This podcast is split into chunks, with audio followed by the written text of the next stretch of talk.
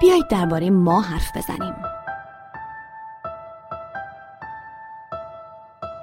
درباره ماها. جامعه رو کیا می‌سازن؟ ما یا اونا؟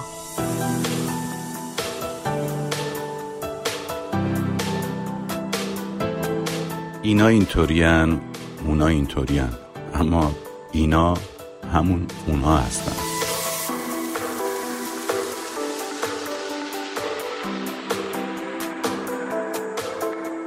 اینا و اونا ما هستیم. ما یعنی جامعه. جامعه یعنی ما. یعنی ماها.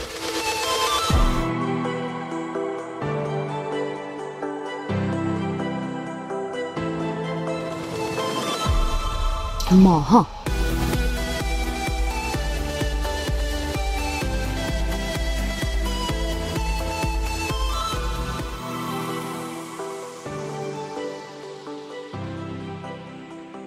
جهانگیر شدن بحران کرونا یا جهانی شدن این بحران یعنی وضعیتی که در آن می‌بینیم که نه کشور ما یا کشور دیگران نه اینجا یا آنجا همه جا همه جهان درگیر شدند آدم را یاد موضوع جهانی شدن میاندازد.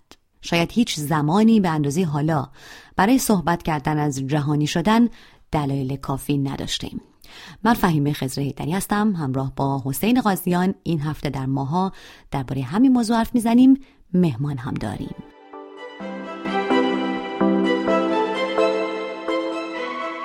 آقای قاضیان فکر می‌کنم که بد نیست اینجا بپرسیم که حالا اگه این فرض رو با کمی تساهل بپذیریم که ایدهی به نام جهانی شدن داشت اجرا می‌شد یا پیش می‌رفت یا دست کم حسش وجود داشت دقیقا جهانی شدن چیست؟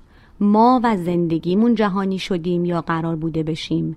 چیزی که ایده اصلی جهانی شدن بود جهانی شده. یا اینکه نه این موقعیت بحرانی بشره که جهانی شده و مخصوصا کرونا اونو به ما نشون میده. شاید بعد نباشه که ما سه جنبه یا سه ساحت متفاوت این تعبیر یا واژه جهانی شدن از هم جدا کنیم. ساحت ایده جهانی شدن ساحت ایدئولوژی جهانی شدن و فرایندهای جهانی شدن. اولیش ایده جهانی شدن بوده که در واقع عبارت از این بوده که جهان اجزایش به همدیگه نزدیک میشه یک پارچه میشه و شاید نوعی همسانی هم در این یک پارچگی و نزدیکی ببینیم. این تعبیر رو از مکلوهان که دانشمند علوم ارتباطات بود شنیدید. دهکده جهانی که خیلی هم مشهور شده. اون در واقع اصاره و فشرده اون ایده جهانی شدن بوده.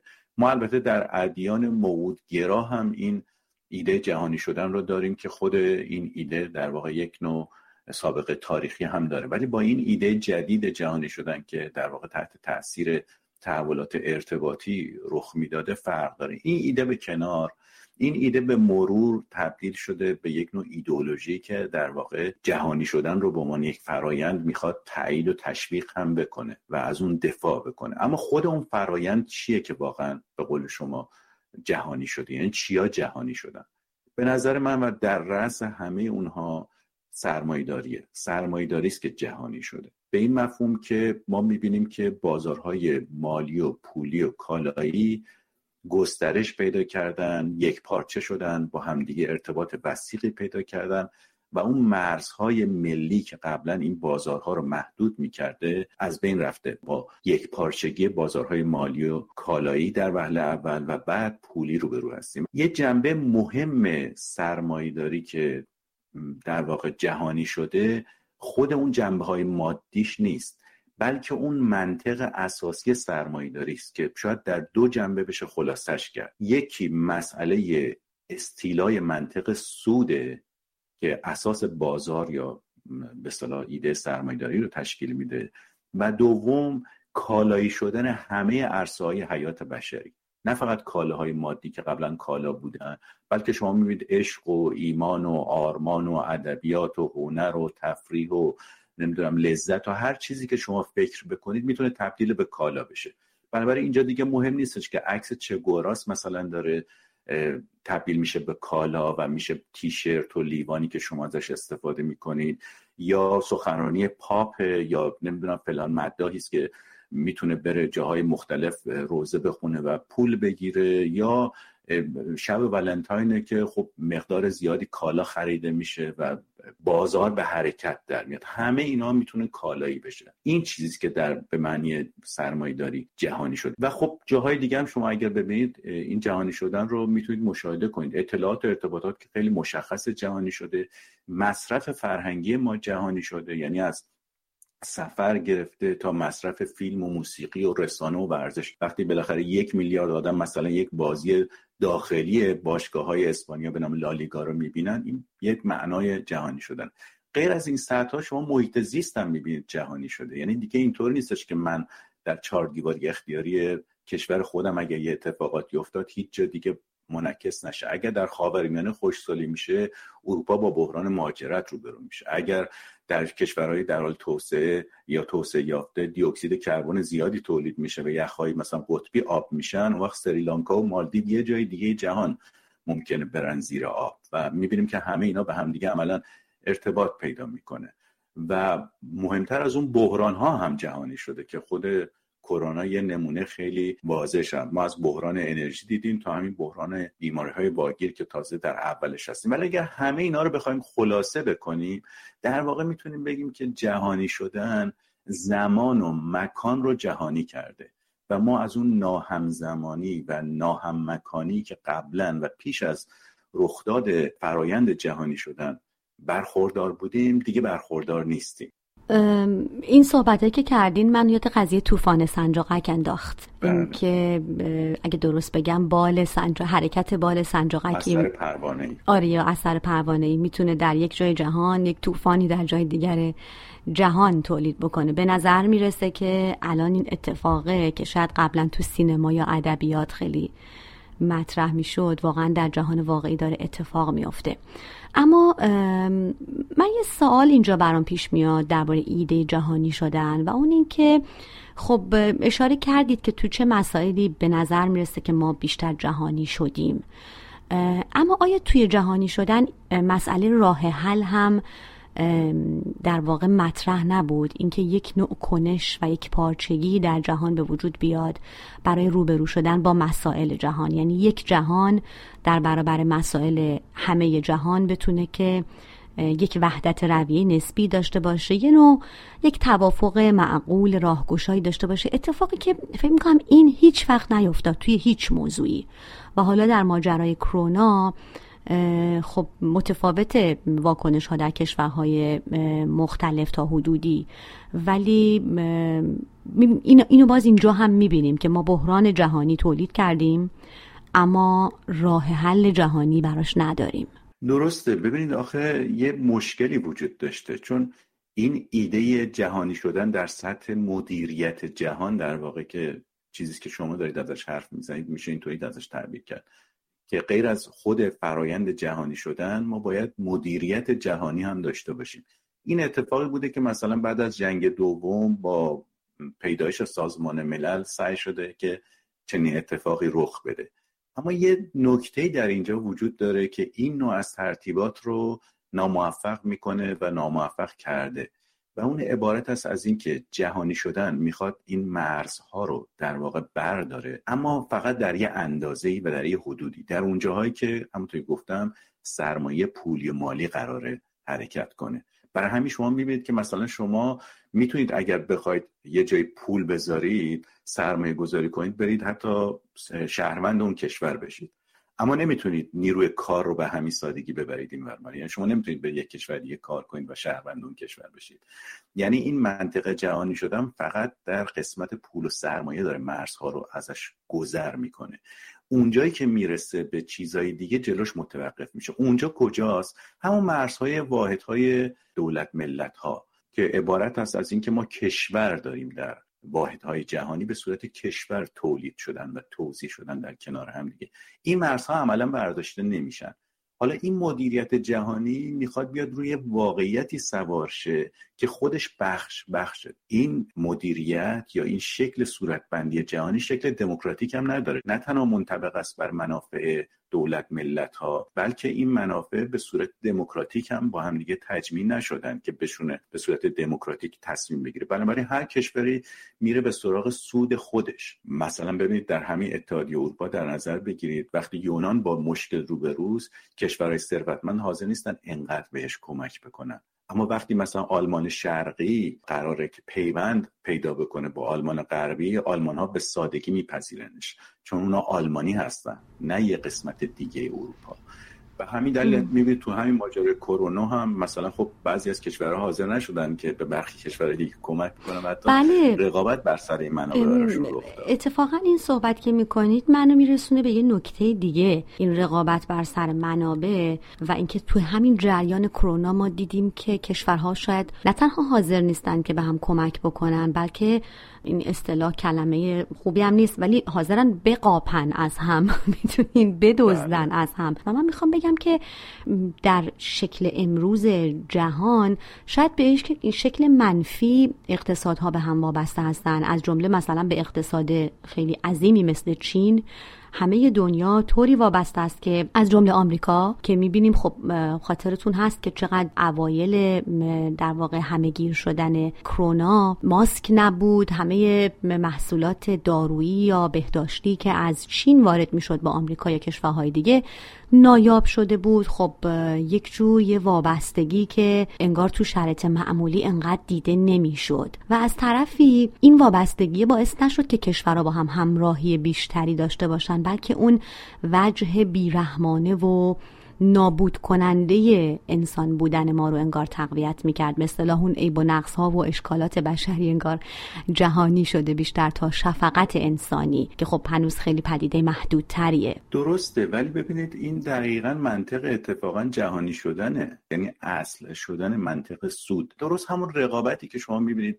توی فروشگاه بر سر دستمال کاغذی رخ میده. وقتی منابع کم میشن در سطح جهانی هم رخ میده. و به این معنی میشه گفتش که اون زیر پا گذاشتن شفقت و رحم انسانی اساسا جزء منطق سرمایه داریه چون این منطق سرمایه داری مبناش سوده نه انسانیت یا چیز دیگه. اینجا توجه داشته باشید من در مقام نقد سرمایه داری نیستم در مقام توضیح سرمایه داری هستم. یعنی اینکه سرمایه داری چی هست؟ حالا اینکه خوبه یا بده یا اصلا میشه رحم و شفقت داشت یا اگر داشته باشیم چه بر سر اقتصاد میاد اونا موضوعات دیگری است. ولی اون منطق اساسا این جنبه رحم و شفقت رو در نظر نمی‌گیره. شما الان ببینید تعداد کشته های کرونا رو در نظر بگیرید. من فکر کنم الان هنوز ما به نیم میلیون نفر نرسیدیم. ولی همه جهان به تب و تاب افتادن که یه کاری بکنن. چرا؟ چون سرمایه‌داری بازار تحت خطر قرار گرفته. الان ببینید توی این جهانی که نیم میلیون آدم داره هنوز نمردن از کرونا و این همه سر و صداست سازمان خاربار کشاورزی جهانی میگه سال بیش از 9 میلیون نفر در اثر گرسنگی میمیرن. 9 میلیون نفر هر سال نه مثلا یک سال. ولی چون کاری به کار سرمایه داری نداره شما میگین که سود داره برای اون درسته. گرسنگی در واقع سود سرمایه داریه. پس مسئله مسئله جانی و رحم و شفقت نیست حتی در کرونا. سازمان بهداشت جهانی میگه ما 6 میلیون آدم زیر 15 ساله داریم در سال. که اینا از بیماری هایی میمیرن که قابل پیشگیری هن. چرا پیشگیری نمیشه؟ خیلی ساده است برای اینکه با منطق سود سازگار نیست. شما ببینید بلومبرگ یک گزارشی داد که 20 تا کمپانی مطرح و مهم داروسازی در جهان بوده 400 تا طرح تحقیقاتی برای کارهای دارویشون داشتن. از این 400 تا فقط یک درصدش مربوط به تولید واکسنه. چرا؟ برای اینکه تولید واکسن سودی نداره که تولید دارویی داره که بعد از بیماری ایجاد میشه. بیماری ایجاد میشه شما دارو تولید می‌کنید از داروتون سود می‌برید. اما اگر واکسن تولید بکنید خب جلو بیماری رو می‌گیرید بنابراین سودتون رو کم می‌کنید. این کرونا بازار رو داره کار میندازه. مردم مصرف نمی‌کنن مردم مسافرت نمیرن مردم چیزی نمی‌خرن. تولید میخوابه سود میخوابه و این اون منطق محرک بازار هست که در واقع اینقدر توجه میده به کرونا ولی توجه نمیده به خیلی از واقعیت هایی که لحاظ انسانی خیلی ناراحت کننده تر هستن. خیلی تلخ شد. بریم یکم موسیقی گوش کنیم.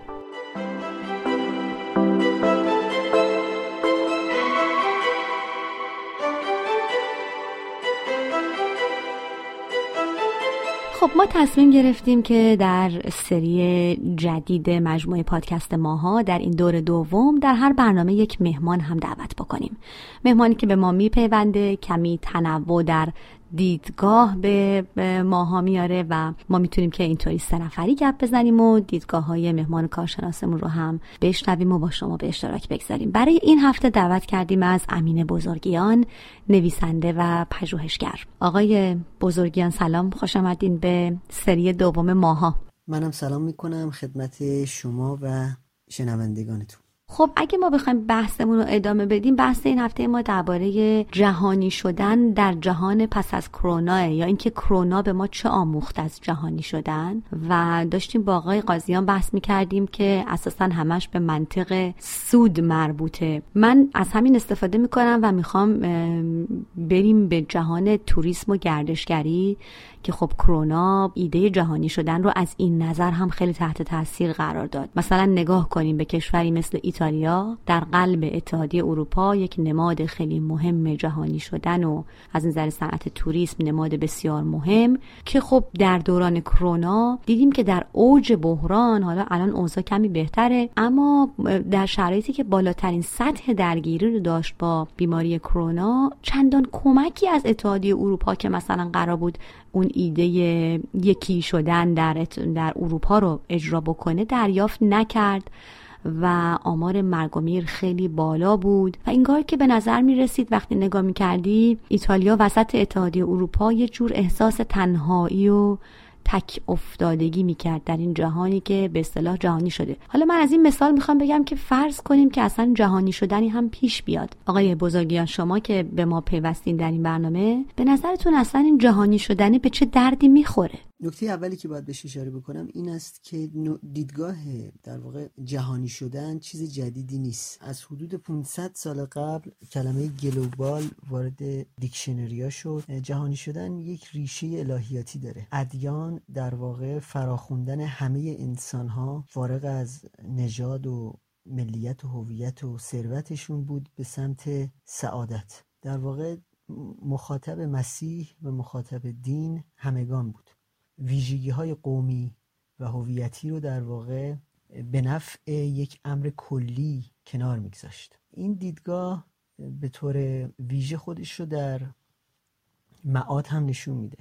معاد در معنای دینی اون زمان بیدار شدن مردگان و حضور آنها در صحرای محشری است که فارغ از چیستی افراد همه رو در خودش جا میده و افراد هر چی که هستن و هر چی که دارند شامل داشتهای اکتسابیشون و داشتهای انتصابیشون هویت هاشون در کنار همدیگه زنده میشن و در واقع در اسطوره دینی در صحرای محشر حاضر میشن. اون چیزی که مهمه اینه که بعد از جنگ جهانی دوم و وقوع فاجعه کشتار نازیسم ایده جهانی شدن دوباره سر برآورد و سعی شد این ایده مسیحی یعنی روح مسیحیت رو در واقع که ادعا داشت سعادت همگان رو بدون در نظر گرفتن ویژگی قومی و هویتیشون رو دوباره بر بیدار بکنه.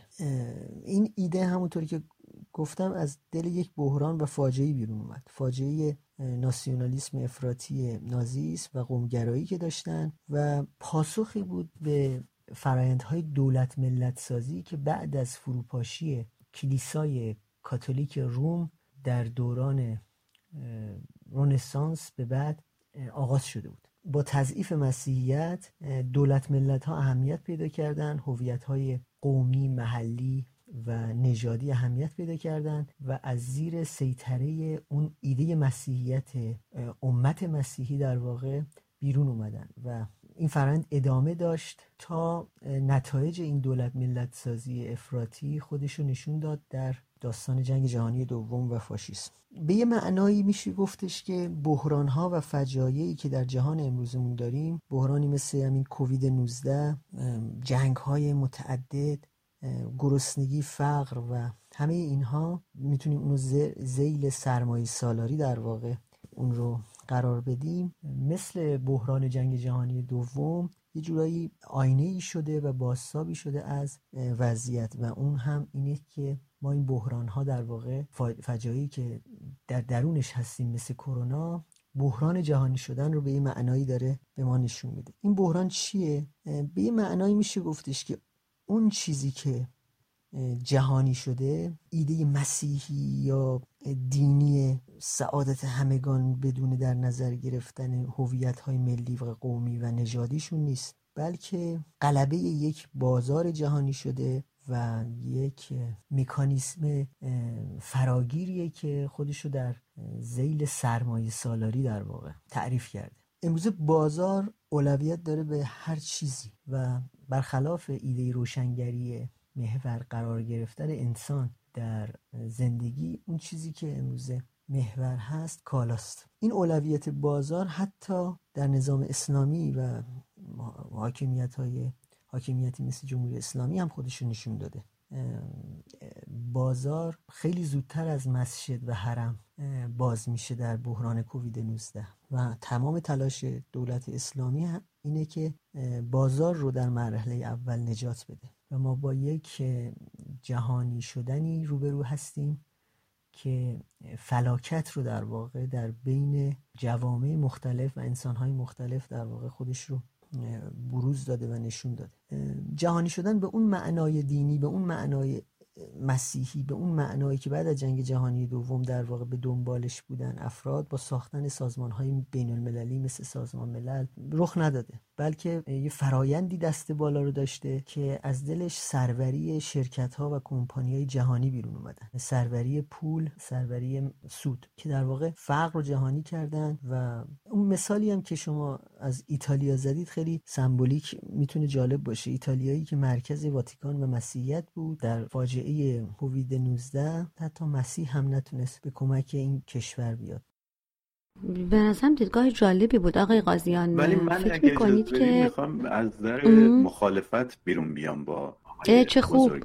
به این مفهوم که ببینید بسته به اینی که خب جهانی شدن ما در چه سطحی از انتظار یا چه لایه از جهانی شدن رو در نظر داشته باشیم یا بگیم جهانی بالاخره شده یا نشده. من برای خودم فکر کنم اون سطح انتظار نهایی یعنی کمرنگ شدن فاصله های مکانی و فاصله های زمانی که بالاترین سطح انتظار جهانی شدن اهمیت داره. و ما می‌بینیم که فاصله های مکانی و زمانی برداشته میشن. خودرست در یک بازار محلی در چین ممکنه این اتفاق افتاده باشه ولی الان در همه جای جهان پخشه. این معنیش یعنی که فاصله های مکانی از بین رفته و در فاصله کوتاهی اتفاق میفته معنیش اینه که فاصله های جهانی از بین رفته.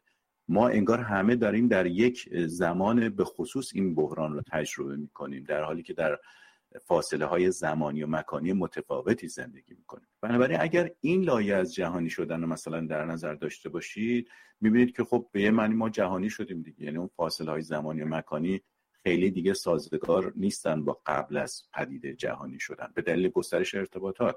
همونطور که الان ممکنه من نصف شب خودم باشه در کشور خودم ولی دارم یه رقابت ورزشی که روز داره مثلا در اروپا یا آمریکا انجام میشه می‌بینم. یه کس دیگه اونور داره یه تولید هنری می‌کنه که اونور داره مصرف میشه در دو جهان ناهمزمان از لحاظ جغرافیایی و ناهم مکان ولی اینا انگار در یک جهان واحد دارن تولید و مصرف همدیگر رو به باش ارتباط برقرار می‌کنن. در سطح به اصطلاح سرمایه‌داری و منطقه بازار هم که میایم باز می‌بینیم اتفاق افتاده. مدا همه اینا داره بر بستر یه واقعیت اتفاق میفته که اونم این هستش که صورتبندی جهانی هنوز مبتنی است بر واحدهای ملی. و چون واحدهای ملی واحد سود هستن در اینجا با وجود که سرمایه داره مرزها رو ازش میگذره ولی چون بافتهای دموکراتیک باعث میشن که اون مسئولان هر کشور در واقع پاسخگوی وضعیت کشور خودشون باشن ناچار اون ملیگرایی اینجا عمل کنه. و می‌بینید که به قول شما کشورهای دیگه اروپایی به همدیگه کمک نمی‌کنن کشورهای غربی از همدیگه به قول شما میخواپن تو فرودگاه ماسکو و امثال اینا رو. آقای قاضیان سطحی که من بهش توجه می‌کنم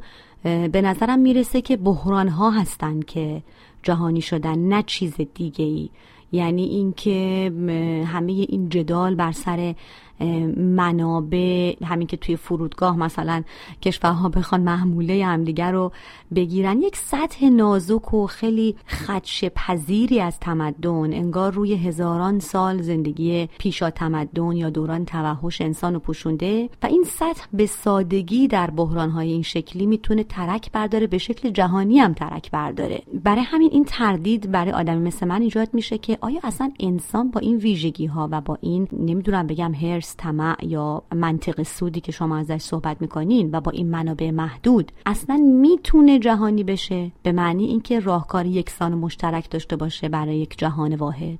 ببینید همیشه در واقع وقتی سطح رقابت بر سر منابع بالا میره و این منابع محدودتر از قبل به نظر می‌رسن میزان تخاصم و تضاد بیشتر میشه. این همیشه بوده. اصلا تمدن یعنی چی؟ تمدن در واقع اومده یه مقرراتی وضع کرده که ما بر سر این منابع نسبتا محدود چگونه بجنگیم؟ چگونه با همدیگه به شکل به اصطلاح متمدنانه کنار بیایم؟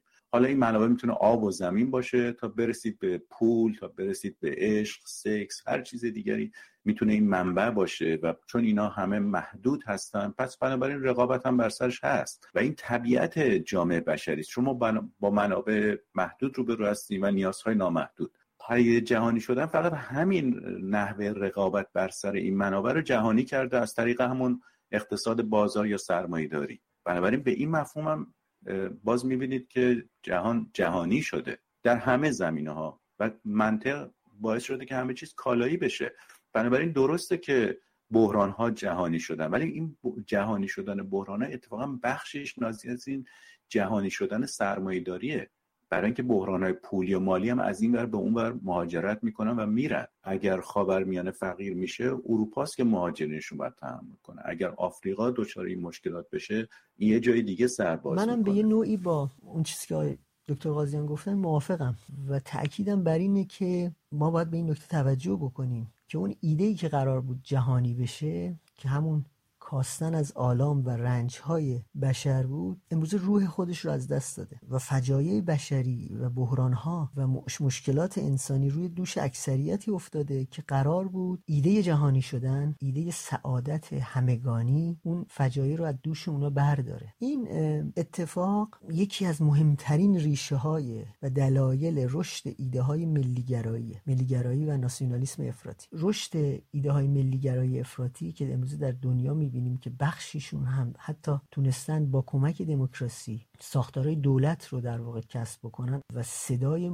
خیلی رسا و قوی پیدا کردن. یه اتکایی داره به جامعه ای و افرادی که در واقع بحران جهانی شدن رو در زندگی خودشون به وضوح لمس می‌کنن. و این ملیگرایی افراطی در واقع عکس عملیه به فرایندهای جهانی شدن به فرایندهای جهانی شدن فقر و فلاکت. بازگشت به ریشه های بومی و محلی در واقع جستجو کردن مقصرانی در هر جامعه ای که معمولا مهاجرین هستن معمولا دیگری هست ساختن یک دیگری. و این ملیگرایی افراطی و بازگشت به درون عکس عملیه به این جهانی شدن بازار.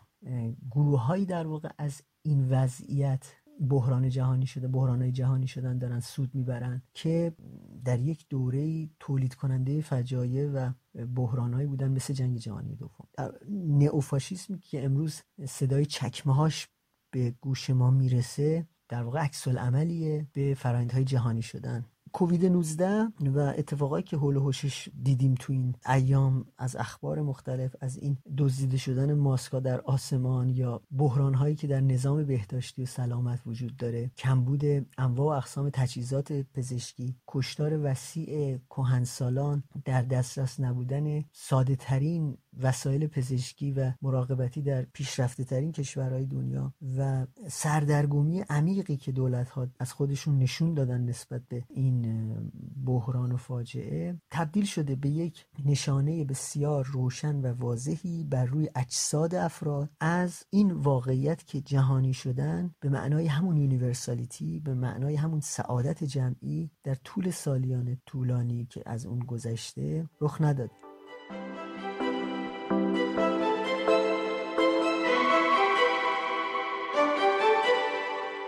فکر می‌کنم کرونا حتی نشون داد که شاید این خیلی هم خطری پیش روی ما نباشه. حالا البته من اشارم به ناسیونالیسم و ملی گرایی نیست که شخصا فکر می‌کنم در هر شرایطی خطره.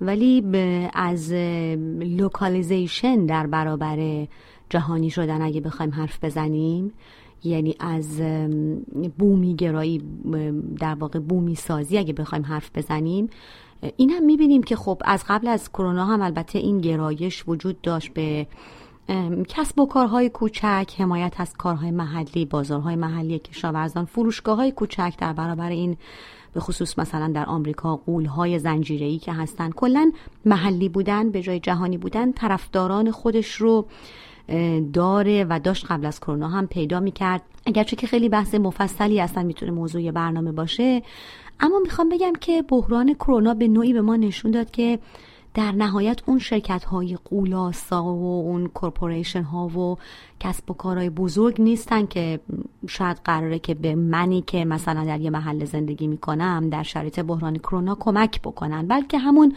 کار و کاسبی های کوچک و در دسترس محلی هستن.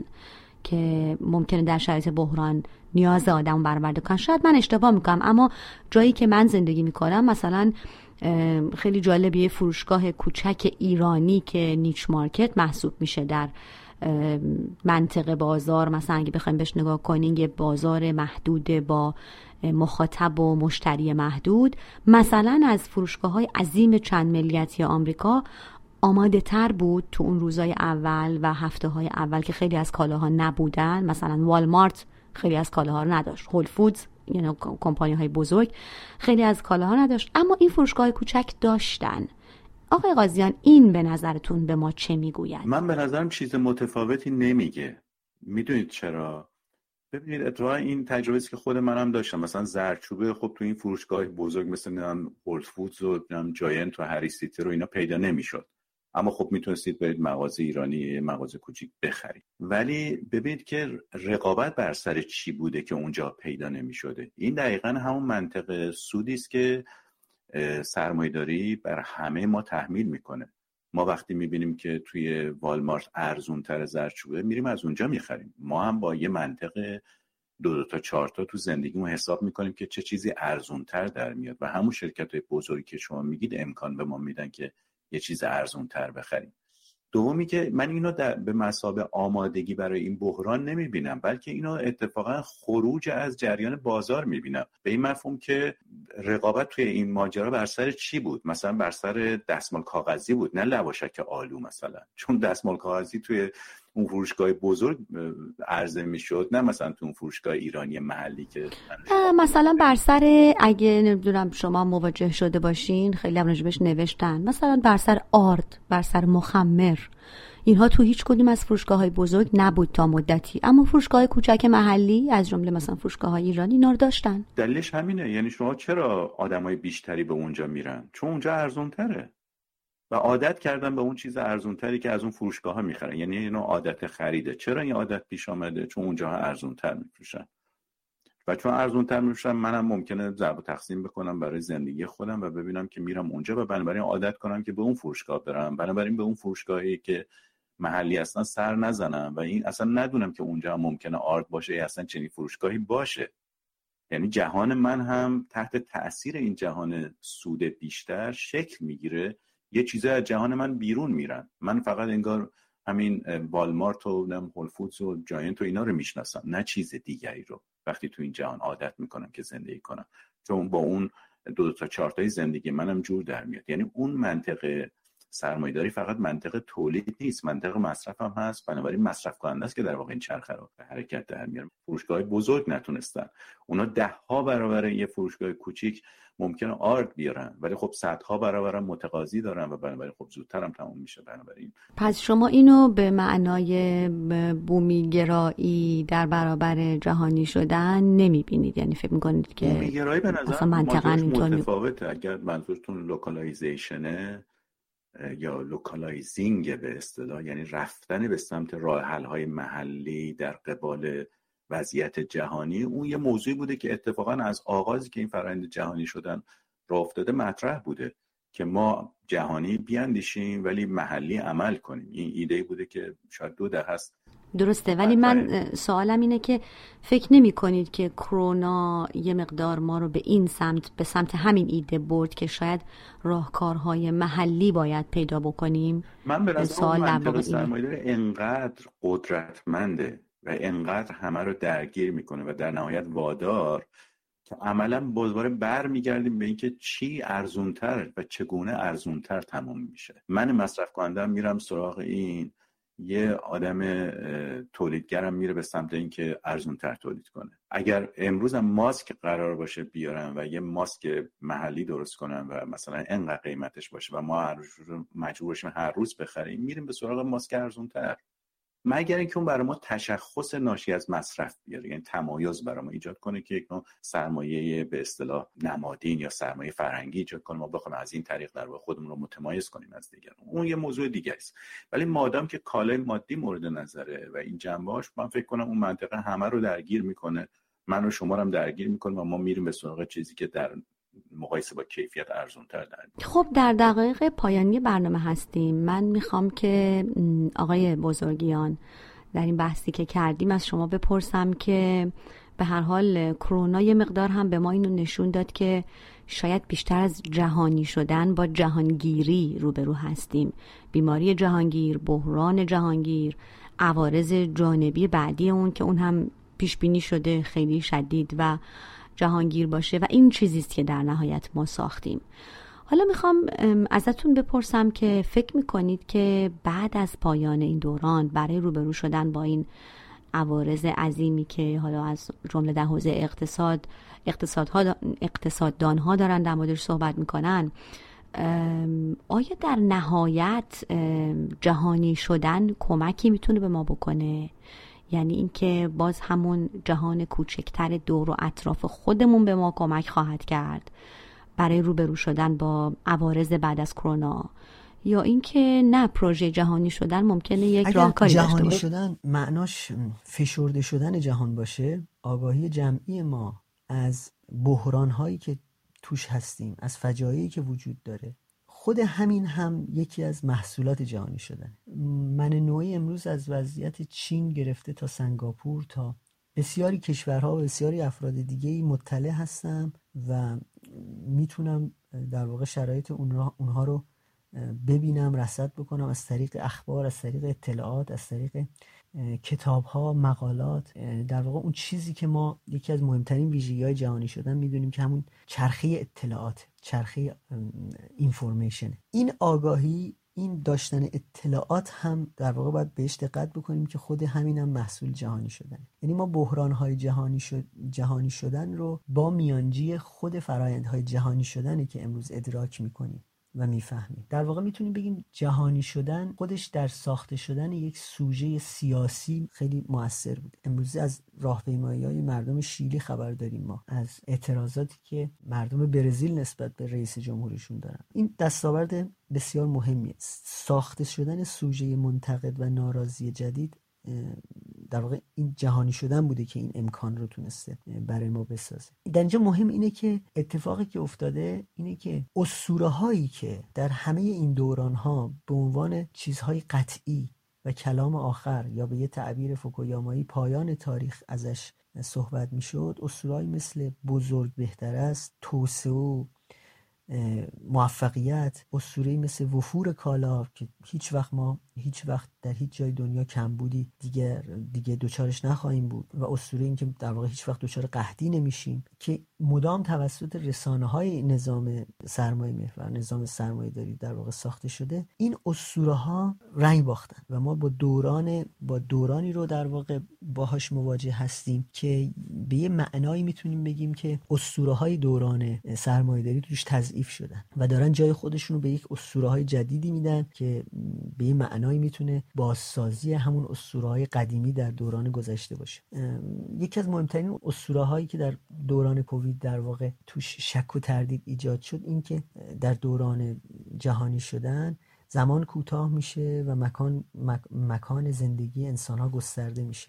اما ما به وضوح دیدیم که در دوران کرونا بلخص برای طبقه خاصی از افراد که اکثریت افراد هستند با یک بیماری زمان اتفاقا کش میاد و مکان قرنطینه بسیار کوچیکه و هم زمان و هم مکان در واقع کوتاه و کوچیک میشه. این اسطوره هایی که در دوران جهانی شدن ساخته شدن مثل اسطورهایی که پیش از جنگ جهانی دوم ساخته شده بود و باعث اون سربرآوردن نازیست شد در حال فروریزی به وضوح این تضعیف رو و این کوچک شدن رو و این ازمهلال این ایده ها و اندیشه ها رو باهاش مواجه است مهم اما اینجاست که اون چیزی که ما به عنوان بحران و فاجعه می‌شناسیم اون چیزی که ما به عنوان معزل می‌شناسیم دیگه به هیچ عنوان نمی‌تونه به صورت محلی و بومی حل بشه. و ما یک راه رهایی محلی و بومی و محدود به یک کشور خاصی نداریم. پروژه رهایی و پروژه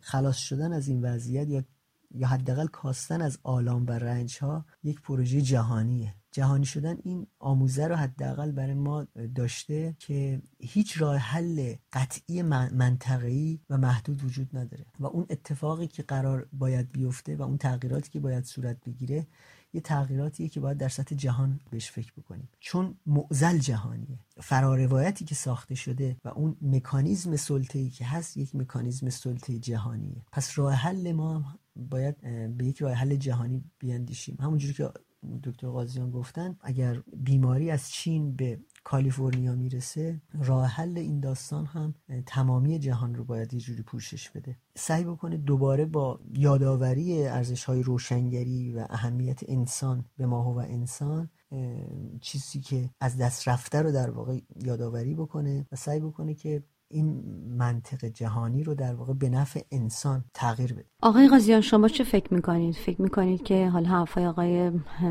بزرگیان مهمان این هفته ماها رو هم شنیدید ولی می‌خوام ببینم شما در پایان این برنامه فکر می‌کنید که به حال ما با عوارض کرونا در حال روبرو شدن هستیم.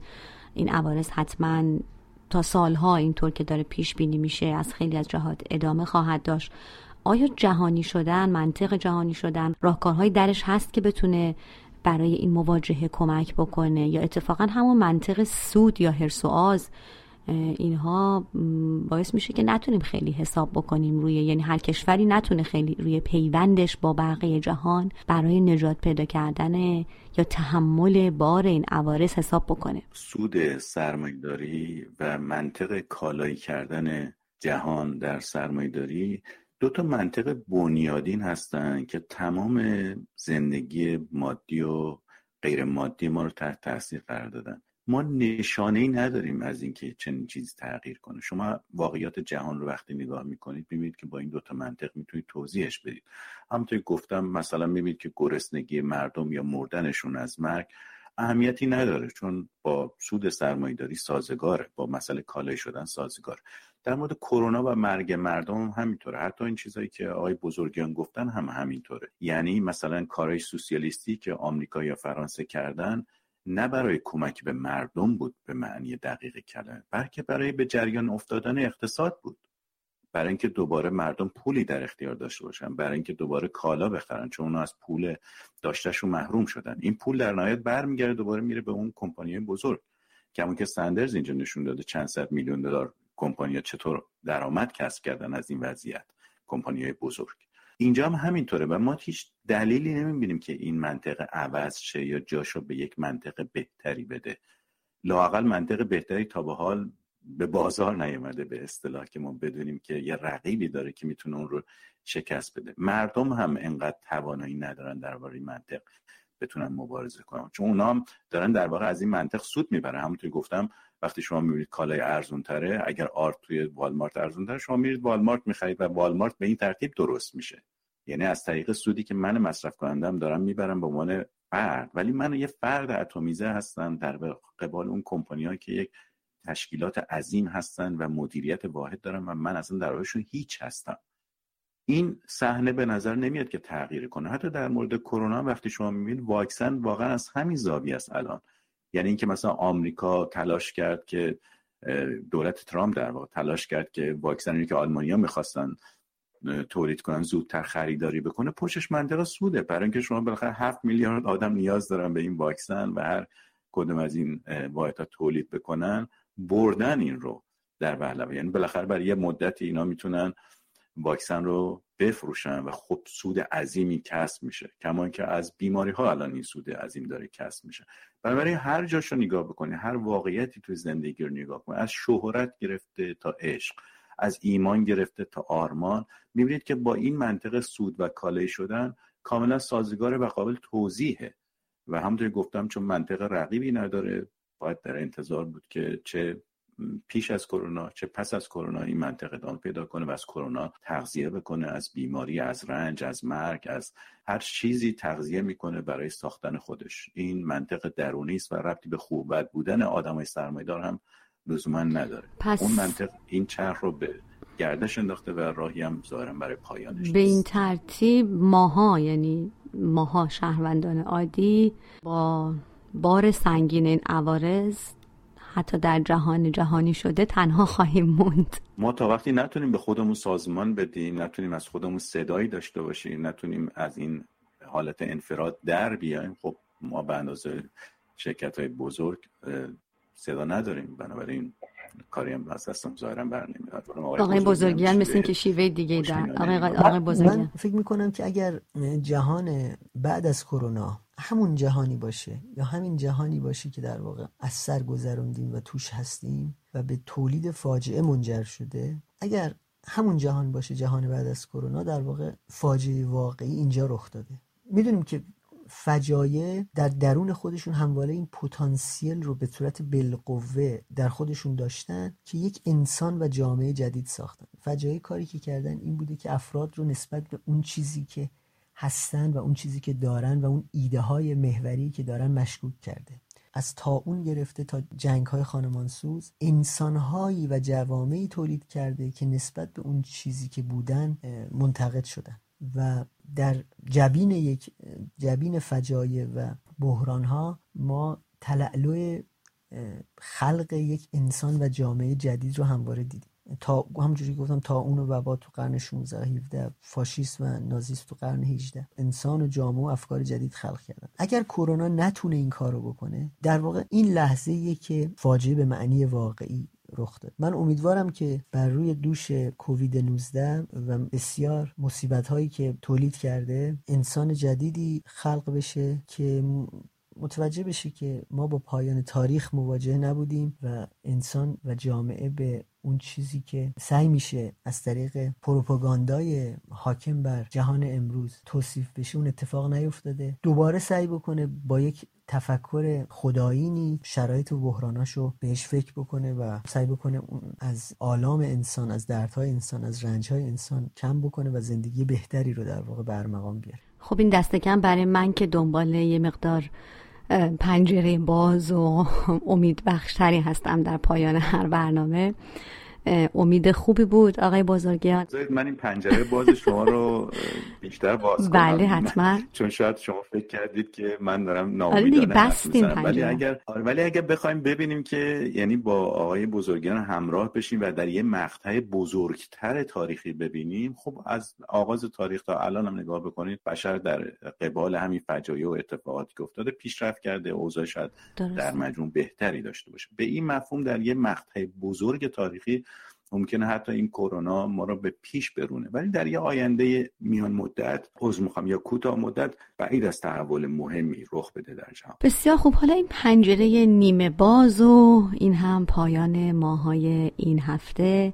من فهیم خزر هیدری هستم. خیلی ممنونم که با ما همراه بودید. امین بزرگیان میهمان ما بود این هفته و آقای قاضیان شاید شما هم بخواید خداحافظی کنید. من خیلی متشکرم از آقای بزرگیان که لطف کردن به ما پیوستن ولی متاسفانه من انقدر وراج کردم ایشون فرصت کمتری داشتن برای حرف زدن. دوست داشتم که از ایشون دیگه ما از صاحب خانه بودنمون سو استفاده کردیم دیگه. ممنون از هر دو. استفاده